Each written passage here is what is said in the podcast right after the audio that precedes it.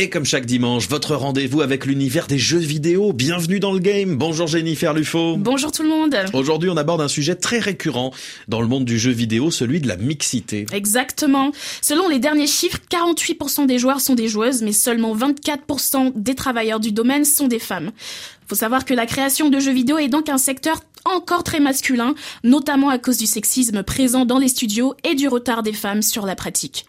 Heureusement, les choses avancent, les choses continuent à évoluer grâce aux joueuses qui prennent plus la parole sur le sujet et aux initiatives mises en place par des associations en France et dans le monde.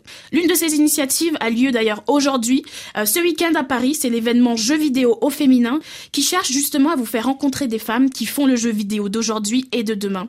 Il est organisé avec des associations euh, comme Women in Games et Afro Gameuse.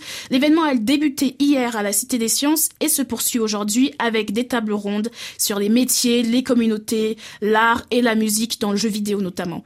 De quoi enrichir un peu vos connaissances du domaine et découvrir des profils de créatrices, mais aussi découvrir des jeux qui sont créés par des femmes. Quittons le jeu vidéo pour aller dans, dans l'e-sport, Jennifer. Un deuxième événement, et pas des moindres, aura lieu du 17 au 19 novembre, et cette fois-ci, c'est au Kenya. Exactement. Partons au Kenya. Il y a un événement qui s'appelle le Swahili eSports Champions. C'est la toute première compétition africaine entièrement dédiée aux jeux de combat Tekken, et elle est entièrement féminine aussi. C'est un événement qui vient justement pallier le manque de femmes dans l'e-sport puisque seulement 6% de femmes pratiquent le jeu vidéo compétitif de manière professionnelle.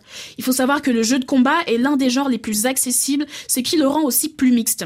Mais pour passer de la simple pratique amateur à la pratique professionnelle, c'est tout autre chose.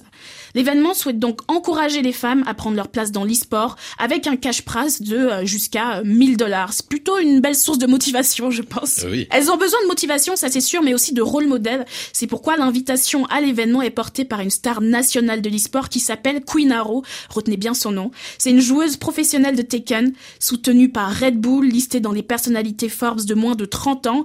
Un véritable rôle modèle de l'e-sport en Afrique et dans le monde, aussi bien pour les femmes que pour les hommes d'ailleurs. Et je suis sûr qu'on aura l'occasion d'en reparler ensemble. Absolument. Jennifer Lufo, bienvenue dans le game. Merci beaucoup. À la semaine prochaine. À la semaine prochaine tout le monde.